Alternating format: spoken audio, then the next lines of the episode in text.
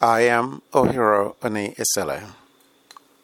Ruminations is the podcast where I discuss matters of life. For a very long time, we have known from studies that human nature would almost require us to do anything that we think might protect us from real, imagined, or clearly perceived danger.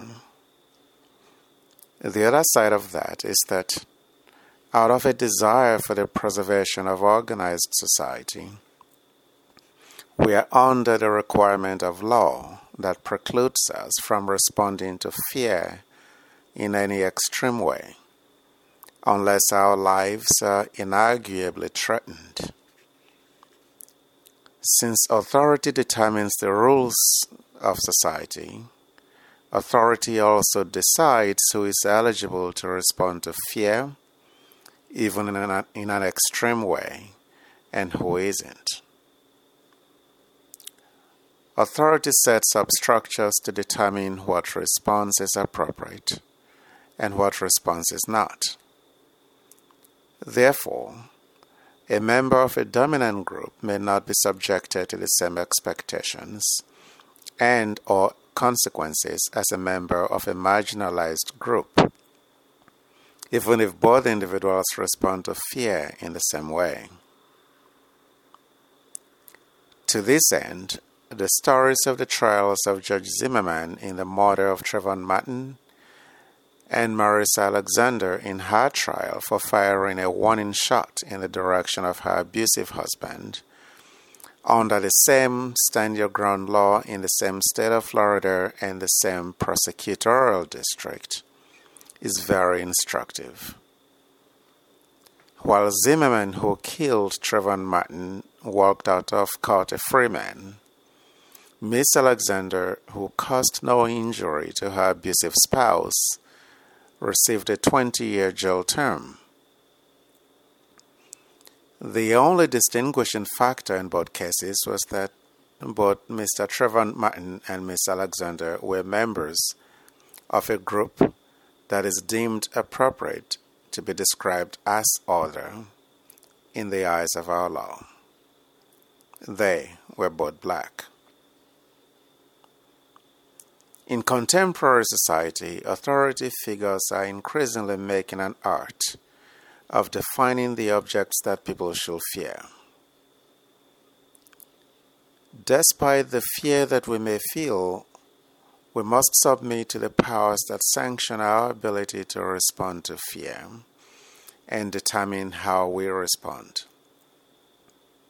Having submitted, authority also expects us to accept their choice of language that they will use to initiate, maintain, and increase our fear even as they tell us that they exist to protect us from the objects of our fear. As if that is not enough, they define the objects of our fear and expect us to comply. For the current government in the United States, the language and objects of fear that they have chosen for us include such terms as, quote, law and order, bad dudes, refugees, extreme vetting, terrorists, Islamic extremists, jihadists, Muslims, criminals, illegals Around the world, immigrants, political opponents, and members of minority groups have been the chosen objects of fear. In South Africa, for example, the objects of fear that must not only be illegally arrested or harassed, but also killed are black immigrants from other African countries. While people who follow developments in South Africa may perceive of this as somewhat of a deviation from the argument thus far, in the sense that the South African government did not choose the objects of fear now being killed on South African streets, it is by no means a deviation. The reality is that by condoning the actions of the killers and publicly making statements that range from denial to implicit support for the killers to toothless bravado, that government, by its complicity, has chosen the current victim groups as the objects that the people shall fear. But the case of South Africa is by no means unique in this regard, even if the difference may be of kind rather than degree, depending on whose perceptions are being expressed. Certainly, the current South African situation exposes the emptiness and extreme weakness of the judicial, social, and political institutions of a corrupt nation, on the one hand, and, on the other hand, the penchant of frustrated and downtrodden thugs for jungle justice. Around the world, immigrants, members of minority racial and ethnic groups are marginalized and yet are the objects that society is encouraged to fear. To call this thinking illogical is to understate the degree of senselessness inherent both in the conception and practice of otherism. The seeds of social rejection are sown and nurtured through stigmatization, labeling, and myriad forms of discrimination.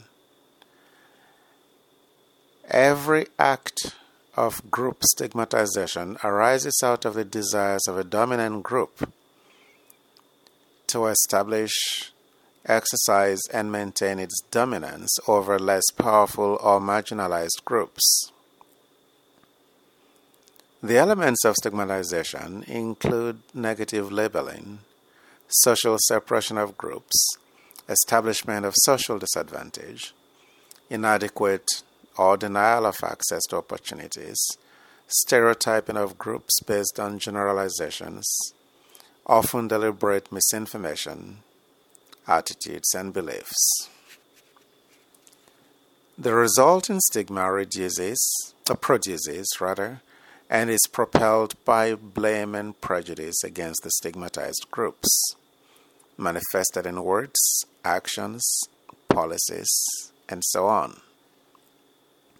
In turn, rejection motivates people to distance themselves from the sources of their rejection and brings them closer to those who are accepting. When this happens, several other possibilities are known to occur. Among other things, the individual grows in a sense of belonging and loyalty to the accepting group and further away from the dominant group. In that context, a sense of commitment to national identity diminish, diminishes, and fear and distrust are enhanced.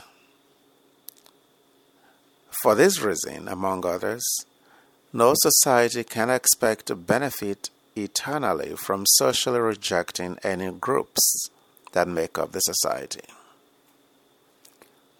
This is a lesson that seems to elude too many leaders in our current world.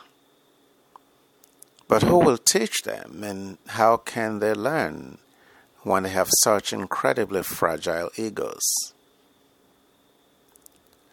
Therefore, the relationships between nations and social groups, characterized as the other, deserve ongoing exploration because, the realities of in and out groups notwithstanding, all groups that make up a nation share some commonalities that distinguish their countries from other countries and ethnic groups.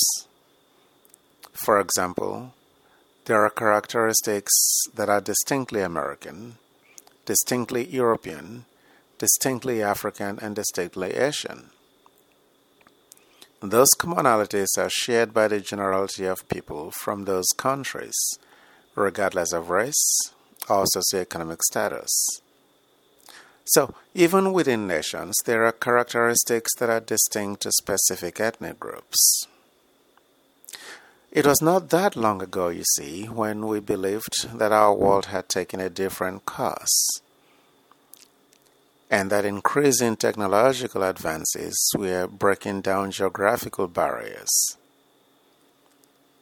Therefore, terms such as global village, cyberspace, and chatroom became part of our daily lexicon for describing the interconnectedness and narrowing of differences and space that the new technologies we are driving. Currently, unfortunately, hope no longer holds for such human interconnectedness because of the disintegration of the thought process that was the foundation upon which our hopes had been built. In its place, xenophobia is taking root, as we see in South Africa, the United States currently, and several European countries.